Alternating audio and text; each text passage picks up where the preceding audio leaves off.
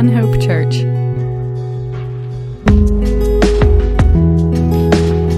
We're going to be continuing this morning our study through the book of Matthew. Last week we started chapter 26. We did verses 1 through 35. So we're going to continue in our study in Matthew here towards the last days of the life of Jesus. This, uh, this morning we will be looking at verses 36 through 75. And again, just like last week, you guys, i have got the iPad out here, so I feel like all, all fancy. Um, I was telling, I mean, I know a lot of people were out of town last week, but um, I never, never once have used the iPad, and it's the reason is we just moved, and um, all the, or I can't find any connections for my printer. So I'm old school. I like to print paper, but I have no access to anything because half of my belongings are still in the, still, uh, um, still in boxes. So um, I will pretend to be fancy this morning as I, as I use the iPad. But let's go ahead and uh, let's go ahead and, and, open our Bibles here to Matthew chapter 26, verses 36 through 75. I'm just going to give a short introduction. We're going to read the passage, and then we will go back through it and uh, and look at it verse by verse. But as we've been talking and studying through Matthew, we keep there's all these verses in Matthew that the authors give us, looking back to all of these things that are foretold about the Messiah uh, we have the account of these people that walked with Jesus, that were his closest disciples, the things they went through, the things they had experienced, the amazing miracles they had seen.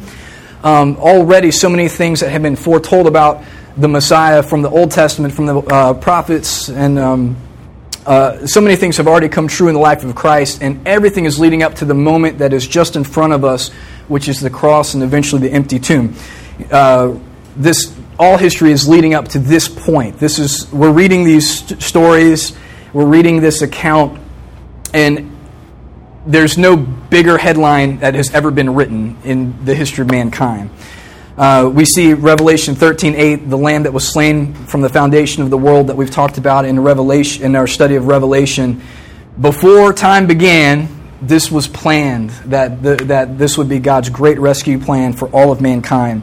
Adam introduced these problems that everybody, that all of us have been suffering from for all, for all time. Sin. How, how do we deal with, how do I deal with my sin? What do I do with that? Uh, how do I, how can, how can I get rid of it? How can I not do it again? How do I atone for the sin that I've already done? There's something that human beings just can't do. We've made religion, we've made so many ways to make ourselves better, make ourselves appear better, but we can't make ourselves good enough to be in the presence of God. That's just not something that we can do. We've manufactured all kinds of things throughout history, but there has not been there's not been anything that's ever been devised to take care of the problem of sin. And also the separation from our creator. When Adam was placed on this earth, when he was made and formed in the garden, Jesus, I mean the Lord walked with him in the garden. We were designed to walk and experience communion with our maker. That's what we were designed for. But because of sin, we are separated in our relationship from Him, and we can't bridge that divide. It can't be crossed. So, the sin problem, separation from our Creator, two huge problems that have plagued mankind for all of history, and the Lord Himself is making a fix for it and has already planned and prepared that fix, and we are leading up to that moment right now. So I'm going to read right now from the New King James um, as I read this whole section, just so we can uh, grab the section in total, and then we'll go back through it. And then when I'm reading it verse by verse, we'll be looking at the NIV. But let's go ahead and read this together. Verse 36. Uh, then Jesus came to the place called Gethsemane and said to the disciples, Sit here while I go over there. He took with him Peter and the two sons of Zebedee and began to be sorrowful and deeply distressed. Then he said to them, My soul is exceedingly sorrowful, even to death. Stay here and watch with me. He went a little further and fell on his face and prayed, saying, Oh, my Father, if it is possible, let this cup pass from me. Nevertheless, not as I will, but as you will. Then he came to his disciples and found them sleeping, and he said to Peter, What? what? Could you not watch with me one hour? Watch and pray, lest you, be, uh, lest you enter into temptation. The spirit indeed is willing, but the flesh is weak. Again, a second time, he went away and prayed, saying, Oh, my Father, if this cup cannot pass from me unless I drink it, your will be done. And he came and found them asleep again, for their eyes were heavy. So he left them, went away, and prayed a third time, saying the same words. Then came to his disciples and said to them, Are you still sleeping and resting? Behold, the hour is at hand The Son of Man is being betrayed into the hands of sinners. Rise, let us be going. See, my betrayer is at hand. And while he was still speaking, behold, Judas, one of the twelve, with a great multitude with swords and clubs, came from the chief priests and elders of the people. Now his betrayer had given them a sign, saying, Whoever I kiss, he is the one. Seize him. Immediately went up to Jesus and said, Greetings, Rabbi, and kissed him. But Jesus said to him, Friend, why have you come? Then they came and laid hands on Jesus and took him. And suddenly one of those who were with Jesus stretched out his hand and drew a sword, struck the servant of the high priest, and cut off his ear. But Jesus said to him, Put your sword in its place, for all who will take the sword will perish by the sword. Or do you think I cannot now pray to my Father, and he will provide me with more than twelve legions of angels? How then can the scriptures be fulfilled? Uh, that is, uh, this is what must happen. Uh, in that hour, Jesus le- said to the multitudes, uh, Have you come out as, uh, as against a robber with swords and clubs to take me? I sat daily with you, teaching in the temple, and you did not seize, seize me. But all this was done that the scriptures of the prophets might be fulfilled. Then all the disciples forsook him and fled. And those who laid hold of uh, Jesus led him away to Caiaphas the high priest, where the scribes and the elders were assembled. But Peter followed him at a distance to the high priest's courtyard. And he went and sat with the servants to see the, see the end. Now the chief priests, the elders, and all the council sought false testimony against Jesus to put him to death, to death, but found none. Even though many false witnesses came forward, they found none. But at last, two false witnesses came forward and said, This fellow said, I am able to destroy the temple of God and rebuild it in three days. And the high priest arose and said to him, Do you answer nothing? What is it that these men testify against you? But Jesus kept silent, and the high priest answered to him, saying, I put you under oath by the living God. Tell us if you are the Christ, the Son of God. Jesus said to him, It is as you say. Nevertheless, I say to you, hereafter you will see the Son of Man sitting at the right hand of power and coming on the clouds of heaven. The high priest tore his clothes, saying, He has spoken blasphemy. What further uh, need do we have of witnesses? Look, now you have heard his blasphemy. What do you think? And they answered, He is deserving of death. And they spat on his face and beat him. And others struck him with the palms of their hands, saying, Prophesy to us, Christ. Who is it that struck you? Now Peter sat outside the courtyard, and a servant girl came to him, saying, You were also with Jesus of Galilee. But he denied it before them all, saying, I do not know what you are saying. And then he, uh, and when he had gone out to the gateway, another girl saw him and said to those who were there, This fellow was, was with Jesus of Nazareth. But again he denied with the oath, I do not know the man. A little later, those who stood by came up and said to Peter, Surely you also are one of them, for your speech betrays you. Then he began to curse and swear, saying, I do not know the man. Immediately a rooster crowed, and Peter remembered the word of Jesus, who had said to him, Before the rooster crows, you will deny me three times. So he went out and wept bitterly. And let's pray. Lord, I thank you so much uh, for giving us your word to look at, um, to know what you want from us. And Lord, I just thank you so much for this account that we have from the people that were with Jesus, of what Jesus said and what Jesus experienced. And Lord, thank you for this insight into um, his humanity, even, and the struggle that he had, um, knowing what he would face and even this, uh, this last time of frustration and temptation. And, uh, and I just thank you that we get to see that our Lord got to experience pain even in this world and that He can intercede on our behalf because He knows what it's like to en- endure hardship as we all endure from time to time. So we thank you, Lord, for that grace. And I pray for us, Lord, as we look into these verses, that you would, you would speak to our hearts through your word, and that you would teach us something that you would have for us this morning. In Jesus' name, amen. Amen. All right, so let's go through this. Um, let's look at verse 36. Now, Jesus went with his disciples to a place called Gethsemane and said to him, Sit here while I go over there and pray.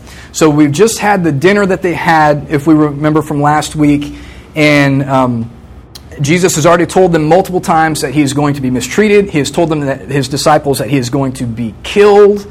And then at this supper that they had just had, he had told them that he was going to be betrayed and then we see, uh, as we talked about last week, that Judas, Satan entered him. He went out and was about to uh, bring the, the, the, crowd to arrest Jesus. Jesus knows what's coming, but he is being uh, faithful to his Father.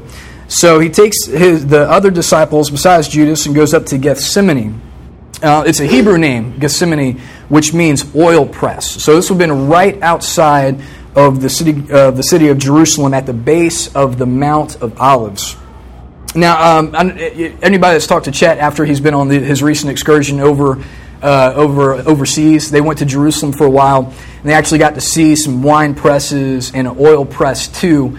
So you should uh, check that out because that would have been what was uh, part of that mechanism would be something like was just right here in the in the Garden of Gethsemane.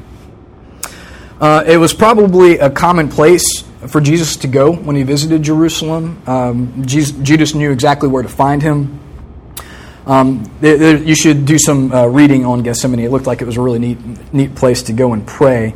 Not for this night, though, as Jesus was uh, deeply distressed. Verse 37 He took Peter and the two sons of Zebedee along with him and began to be sorrowful and troubled. So again, we see James and John and Peter, this inner circle uh, that Jesus takes with them. You know, it's the same group that we had when we saw the raising of Jairus' daughter. And uh, in, back in Matthew 17, if you remember the Mount of Transfiguration, also these are the same that went up with Jesus and saw him transfigured before the people. So these are like the guys of the guys, and even these guys fall asleep when, man, I, I fall asleep so easy, can I tell you?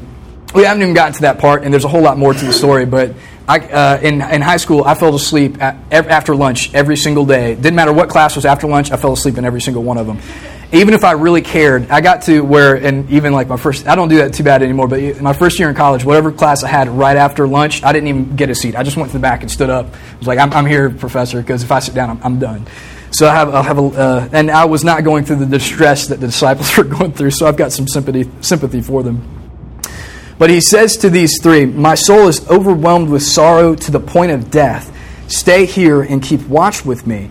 So this idiom is used for, to display incredible anguish. You know, Jesus is not saying, I'm kind of upset a little bit. I mean, Jesus knows what is coming, and he's still, you know, he's, he's a spiritual, he is God. He's a spiritual being, but he's also very much human, and he knows what is coming and the ramifications spiritually and physically of what's coming. And he is distressed. He is really distressed. Uh, and he asks them, he knows that they're, what, he knows what his disciples have been through and he knows their mental state too, but he asks them to stay and keep watch with him. So why is, why is Jesus anguished to the point of death? Why is, why is he going through this incredible torment uh, inwardly? Is he afraid of physical death? Is that it? I know I'm about to be, you know, I, he knows what's coming and he knows it's going to be the most painful form of death imaginable. But is that why he's freaked out? I, you know, I don't think that's necessarily it. I know his body is probably screaming out against the. Even if I knew that I had to die and my death would be for many people and it would be worthwhile, you could convince me logically to be sure I can do that. Yes, I'm ready. Let's do that. I'm still not looking forward to that. You know, you're going to die slowly, a slow, painful death, and it's going to be miserable. I'm not. N- nobody's looking forward to that. So his his physical body recoils at the idea of the fact that he's going to have to die. But there's something bigger going on that is epic and it's never going to be repeated again. He's going to bear the weight of sin for all time at one moment here on the cross. Now that's like that that sounds really big and a bit incomprehensible to me just to think of that. Like he's going to bear the weight of all sin on the cross. To make that a little more understandable, I can break it down to my sin because I can think of the number of horrible things or things that I have done that I know are not right, that I know deserve punishment, and I can think of the fact that He bore those on the cross. That's, that's heavy. I'm just one person. We're talking about all people for all time, and He bore that weight.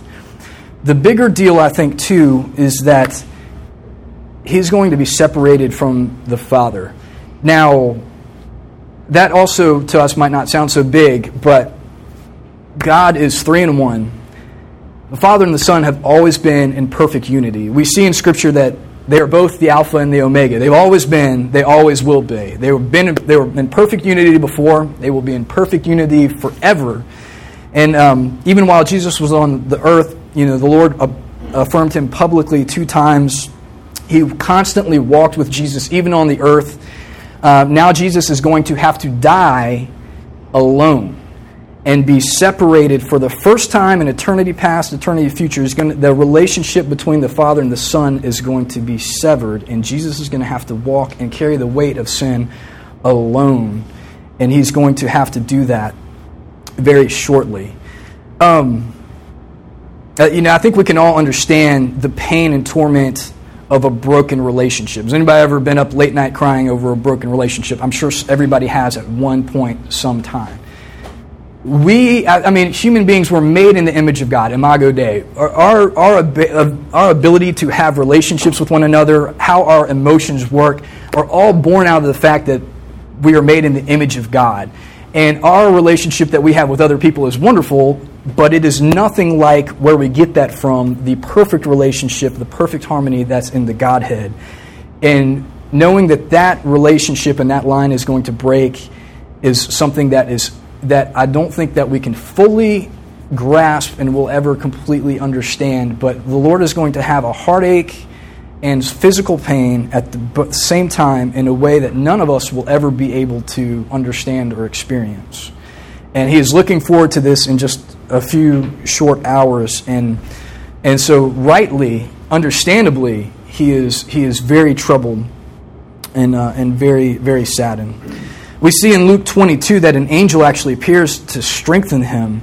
Um, in verse 44 in Luke 22, and being in anguish, he prayed more earnestly, and his sweat was like drops of blood falling to the ground. I mean, he, I mean, it's it's it's all it's as sad and as and as as tough as this is to see the Lord wrestling with the pain that's going to come and wrestling for the souls of mankind right here in the garden it's also comforting to me to know that when I face a broken heart or I face pain, I have a Lord that can understand that. I'm, sometimes I'm like, Lord, you, you never had your heart broken. You don't know, you know.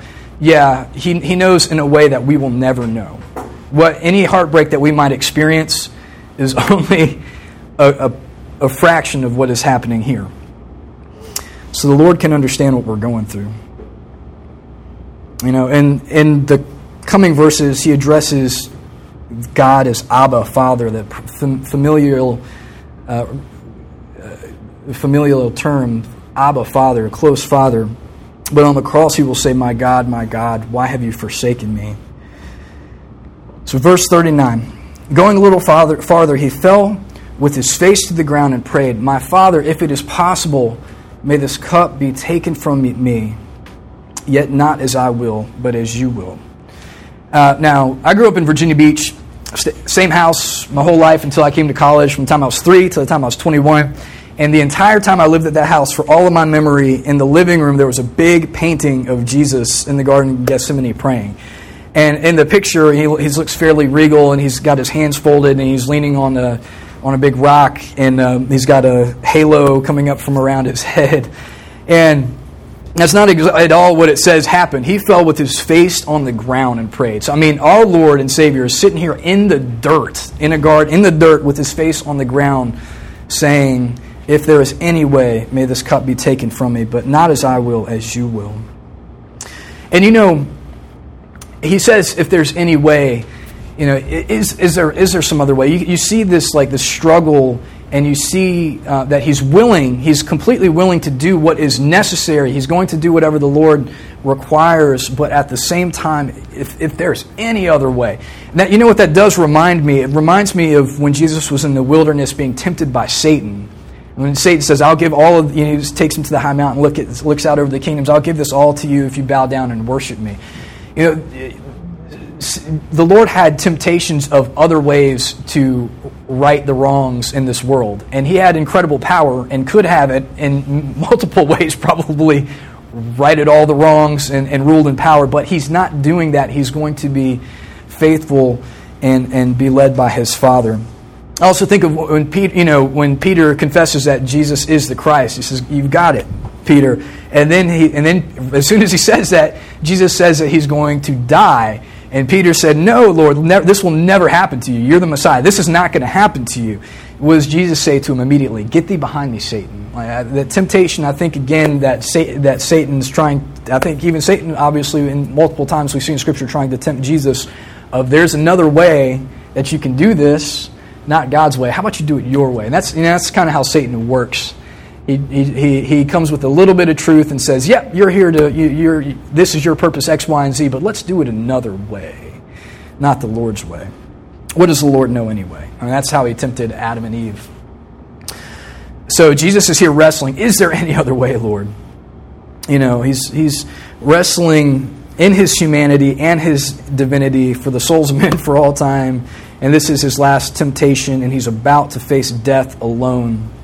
Is there any other way, Lord? But he'll have to carry that cross alone. And if we're crying out loud, his own disciples can't stay awake with him. So he's, he's going to be very much alone. Uh, they will run through the hills once he's arrested, as we see it was prophesied in the Old Testament, as we spoke about last week. Abba, Father, let this cup pass from me. Um, cup, that's kind of a weird thing. Let this cup pass from me. We see uh, that in the Old Testament, the cup is used as a picture of judgment. There's multiple verses in the Old Testament. I'm just going to pick one of them. Psalm 75 8. In the hand of the Lord is a cup full of foaming wine mixed with spices. He pours it out, and the wicked of the earth drink it down to its very dregs. We see that a cup is often used for this cup is not like, oh, I'm going to have something to drink. No, it's a cup of judgment that has to be uh, drank down to its very dregs and Jesus is going to have to drink that alone. And, and, and, can you imagine that? That's just, that's just crazy for me to think um, that he would be willing to do that for us.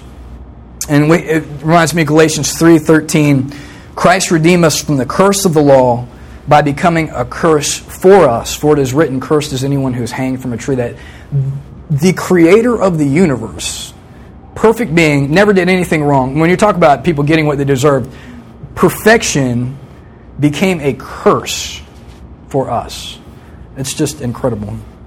Incredible love. Verse 40. Then he turned to his disciples and found them sleeping. Couldn't you men keep watch with me for an hour? He asked Peter, Watch and pray so that you do not fall into temptation.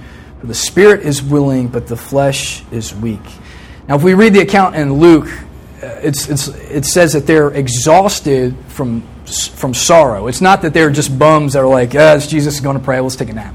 Jesus says to stay up, stay up and pray, we're going to take a nap. No. I mean, Jesus had told these guys multiple times that they're going to die. He's going to Jerusalem to die. They marched with him to Jerusalem. He tells them once they're in Jerusalem that he's going to die. He tells them that he's going to be betrayed. Uh, he told Peter just shortly before hey, you're going to deny me three times. All these guys are getting all this bad news upon bad news upon bad news. And they just had this dinner, and Jesus told them at this dinner, I'm not going to drink from this, the, the fruit of the vine until I drink it in you in my Father's kingdom. They've been following him three years, having meals with him every day. And he says, This is the last one, guys. This is the last one. So these guys, understandably, are.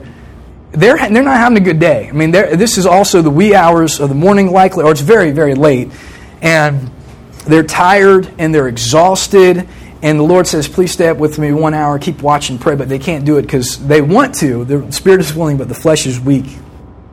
And I think, too, even, even for Jesus, you know, the spirit is willing, but the flesh is weak. He's not dealing with uh, a, a weak flesh in the sense of a sinful flesh, but even, his, even Jesus' flesh is recoiling at what's going to, what is going to come, but he's going to be faithful to the end. And he says, lest you fall into temptation. So, what temptation are they falling into? To sleep? You know, I don't think that that's necessarily it. You're going to be tempted to sleep. I don't think that was, because that's not sinful in and of itself. They're about to be scattered. A lot of horrible things are coming, and they're going to be tempted in ways that they've never, ways that they've never known. And they need to be on guard spiritually for sure. Um, it's, it's been tough for the disciples up until this point, and it's about to be tougher. The spirit is willing, but the flesh is weak. I hear that and I say, Amen. you know, um, the disciples want to do what is right, but they're exhausted. I, this last few weeks, we uh, we moved into a new house. There's been multiple days where I get up at six, get ready to go to work, get home at 4:30, and start working on stuff at the house, make dinner, go to bed after like one in the morning. And I've done that a couple nights in a row, which is not necessarily wise. I've found myself a couple nights being very short with my girls and just being not nice at all in a sinful way, and I don't want to do that. I don't want to do that at all, but. Um, you know, the spirit is willing, but the flesh is weak. Uh, and I, so I definitely can identify um, with what they're going through right here. So, verse 42 He went away a second time and prayed, My Father, if it is not possible for this cup to be taken away unless I drink it, may your will be done. So, we see him going back and praying again, but still being willing to be uh, submissive to the Father. And 43 when he came back, he found them sleeping because their eyes were heavy. 44. So he left them and went away once more and prayed a third time, saying the same thing. So in his anguish, he's going back and, and praying and praying again, uh, still submitting to the Father. And verse 45. Then he returned to the disciples and said to them, Are you still sleeping and resting? Look, the hour has come. The Son of Man is delivered into the hands of sinners. Rise, let us go. Here comes my betrayer. And as we spoke about last week, you know, there's times before already we've read about in Scripture where people wanted to have Christ killed. They went to lay hands on him to stone him or put him to death or what, do what they wanted to with him, but he passed through their midst miraculously because it was not his time. He had healed people in the past, if we remember, and said, Hey, don't tell anybody. You, you would think, right? If you if that it would be a good idea for him to go and tell everybody that Jesus healed me, but he would heal people and say, "Don't tell anybody," because he doesn't want to. Uh, it's not his time. It's not time for people to grab him and do with what do they what they want to with him. But now he's saying, "My hour is here. This is the time." He says, "Here comes my betrayer."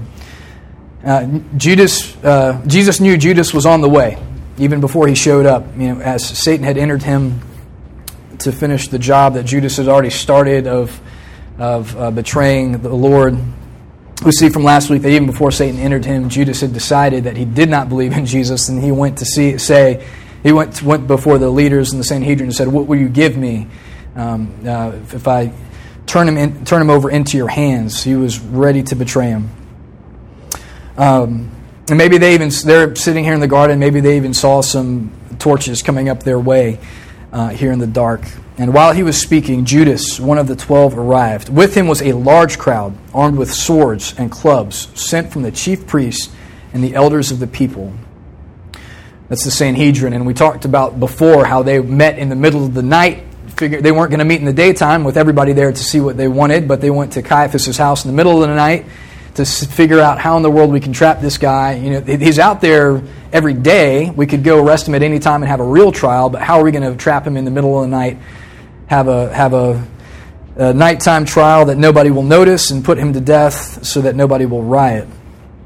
Verse 48 Now the betrayer had arranged a signal with them. The one I kiss is the man. Arrest him. Going at once to Jesus, Jesus said, Greetings, Rabbi, and kissed him. So it says here that there's a large group. So it's possible there could have been some Roman guards with them. They're very likely what would have essentially been the temple police. They've commonly had clubs. So it's a large group from the Sanhedrin that went out for him. You know, Jesus had a lot of followers. In the daytime, he would speak, and a lot of people would listen to him, but they probably figured at night there wouldn't be that many with him, probably just his closest disciples, but still they're not taking any chances, and they send a large bunch of people out in the middle of the night to come get him. And also, it was nighttime, so it might have been dark. So, when uh, Judas is talking with the Sanhedrin leaders, how are we going to figure out who to hand over in the dark? He says, The one I'll go to and kiss is going to be the one. Now, everybody probably would have recognized Jesus because in the daytime he's teaching publicly, but maybe that was the deal they made since it was going to be dark, so Judas would ensure that they're not that they're grabbing the right man and not an impostor or not another one of the disciples. And he goes and with a kiss betrays his maker. Verse 50. Jesus rep- uh, replied, Do what you came for, friend. Wow. Then the men stepped forward, seized Jesus, and arrested him. With that, one of Jesus' companions reached for a sword, drew it out, and struck the servant on the high pri- of the high priest, cutting off his, in, his ear. So Judas does what he, what he was going to do. Jesus, Jesus is arrested. I don't know what that looks like. They didn't probably have handcuffs back then. They might have had some sort of chains or shackles. I don't know what that looked like. But they formally arrested him. And we, hear, we know from John 18 that this one that steps up uh, swinging a sword is Peter.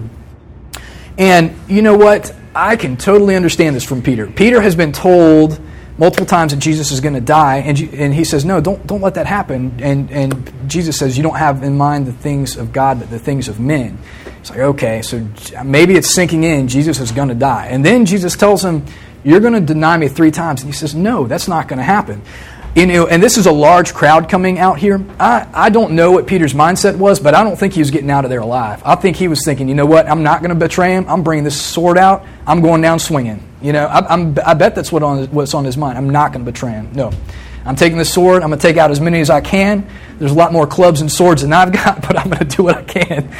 I'm betting you that's what was on his mind. But they were outnumbered and outgunned.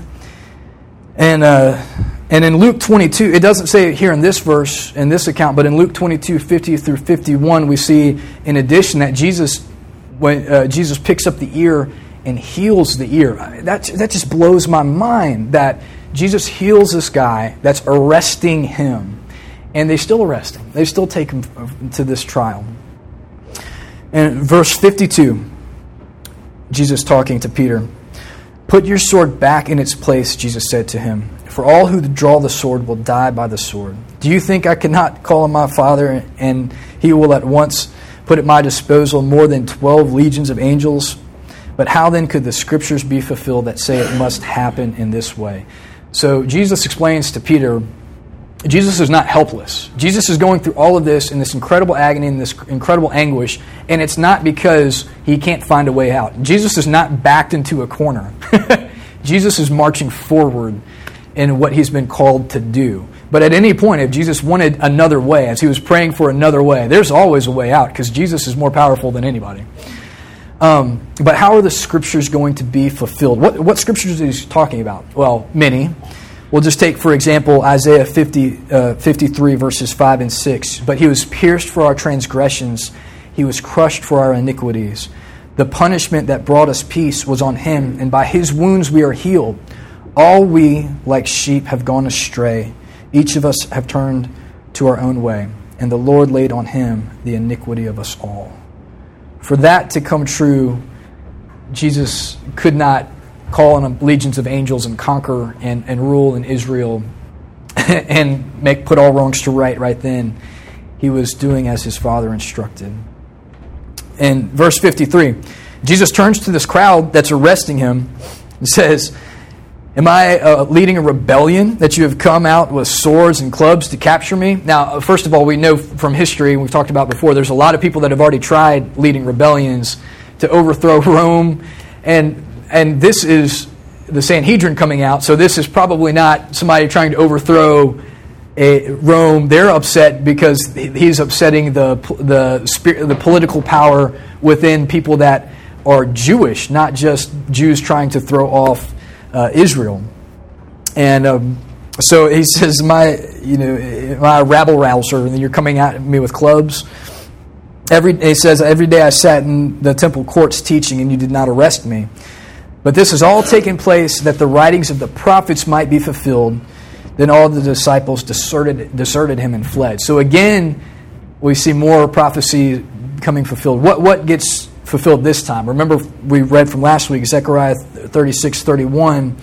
I will, Jesus says, too, he talks about it in, uh, in the previous verses from Zechariah I will strike the shepherd, and the sheep of the flock will be scattered. So that's the Lord will strike the shepherd. This is Jesus is going to uh, go to the cross, and the sheep will be scattered. His disciples are going to flee, and that happens right here. We see even in this verse that prophecy, prophecy being fulfilled says, You know, you could have nabbed me any time. I was there, but they were afraid of the people. Verse 57 Those who had arrested Jesus took him to Caiaphas the high priest, uh, where the teachers of the law and elders had assembled. But Peter followed him at a distance, right up to the courtyard of the high priest. He entered and sat down with the guards to see the outcome. So they take him back And, and um, they take him back, and, and Peter follows, but he is not standing there with him like, this is my guy. He's standing way, way on back, trying not to be noticed, but close enough that he can see what's happening. The chief, verse 59, the chief priests and the whole Sanhedrin were looking for false evidence against Jesus so that they could put him to death. It's interesting that they weren't looking at true evidence to put him to death. They had decided that this guy's got to go, and now they're trying to find a way to make it work. And they're having this trial that is not according to Scripture, uh, but this crew is determined to have him done away with, even if it's in the middle of the night. Verse 60, but they did not find any though many false witnesses came forward. Even though they had false witnesses, nobody had anything that was good enough to put him to death so that they could tidy up what was not a right trial anyway. Finally, two came forward and declared, This fellow said, I am able to destroy the temple of God and rebuild it in three days. Now, that's a misunderstanding, obviously, of what Jesus meant when he was speaking of his own body. But um, and it says that they were false witnesses too, which is which is interesting. So maybe they very well understood what Jesus meant, but they're trying to find reason to put him to death anyway.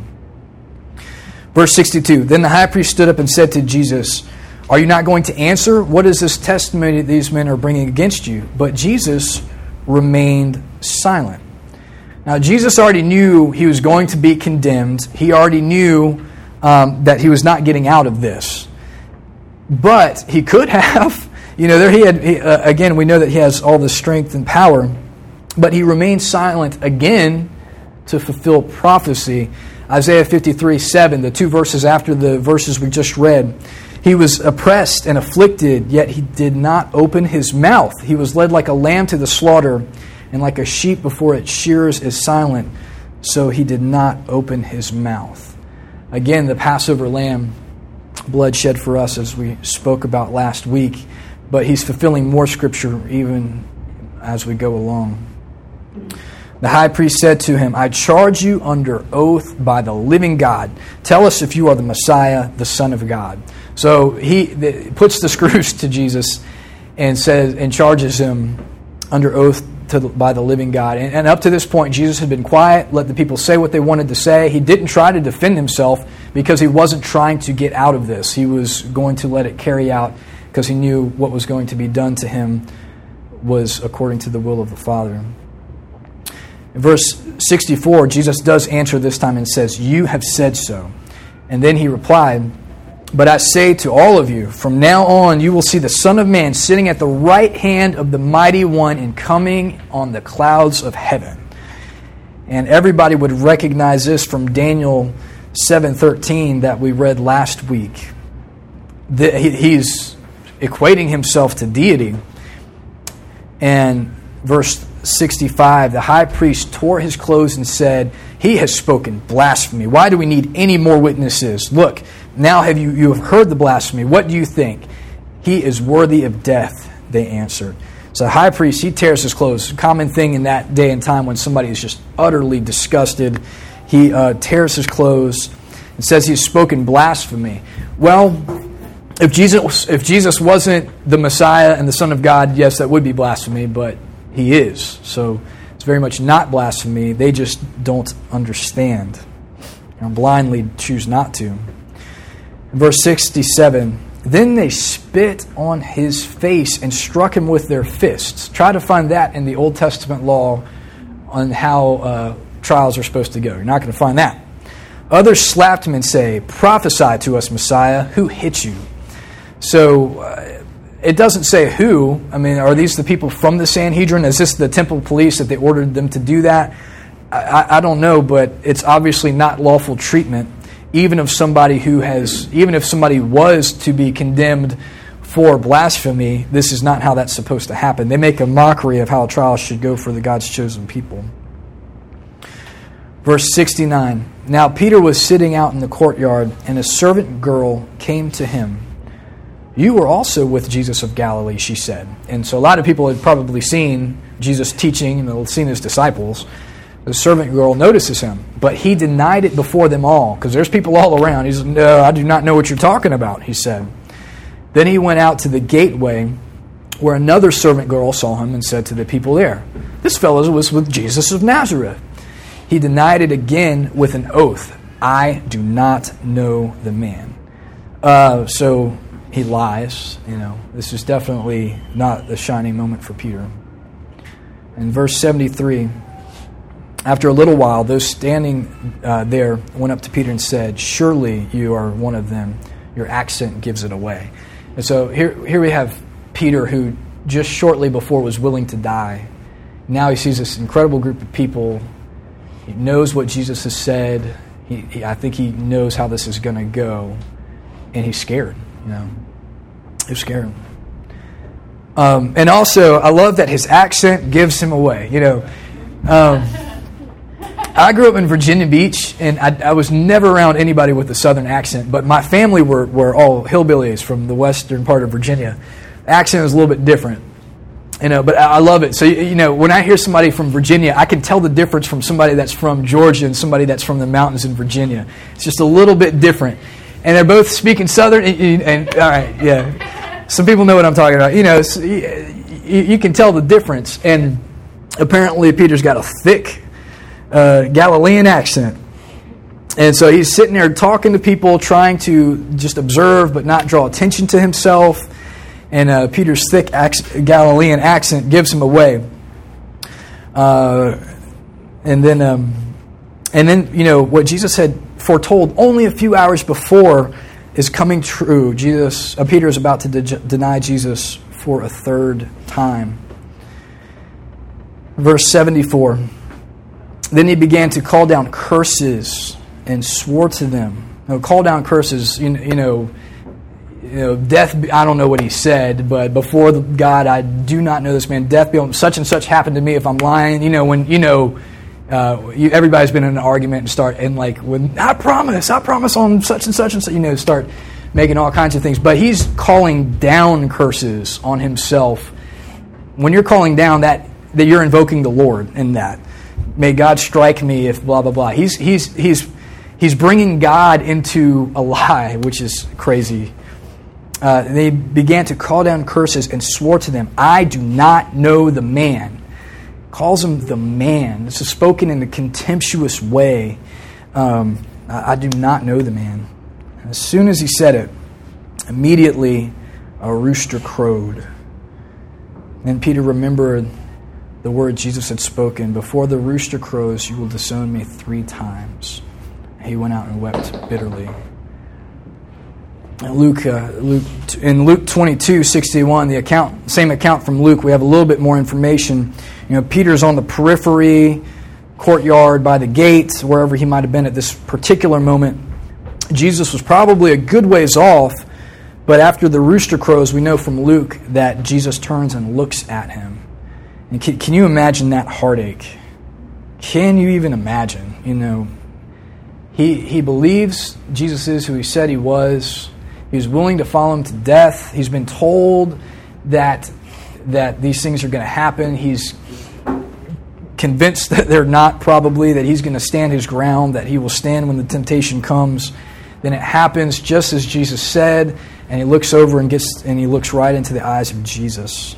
I mean, can you even imagine? You know, there's times in my life where, where I've really blown it, you know, where I know, man, I just blew it. But I, I can't imagine how crushing, just absolutely crushing, this must have been for Peter. Remember the words uh, of Jesus, quoting here from Luke 22 31, which would have happened earlier. Jesus says to Peter, Simon, Simon, Satan has asked it to sift all of you as wheat, but I have prayed for you, Simon, that your faith may not fail. And when you have turned back, strengthen your brothers. So Jesus, even at this moment, he had already been praying for, for Simon, for Peter, because he knew this was coming.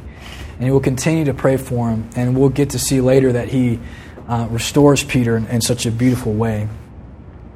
So, I, I don't know. Maybe if you're like me, maybe at some point this week you've, you've failed. Maybe you've blown it. I, I, there's a couple of times here in the last few weeks where there's been some moments where, I, where I've blown it, you know the encouraging thing is that Jesus offers forgiveness. You know, he carried your sins, he carried my sins, and he walked that path alone, carrying that cross. Because of that, though, we have forgiveness.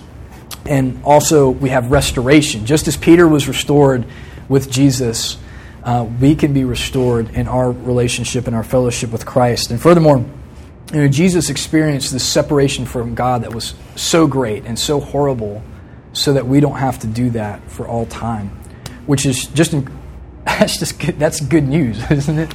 We talk about the gospel, we talk about good news. That is the good news.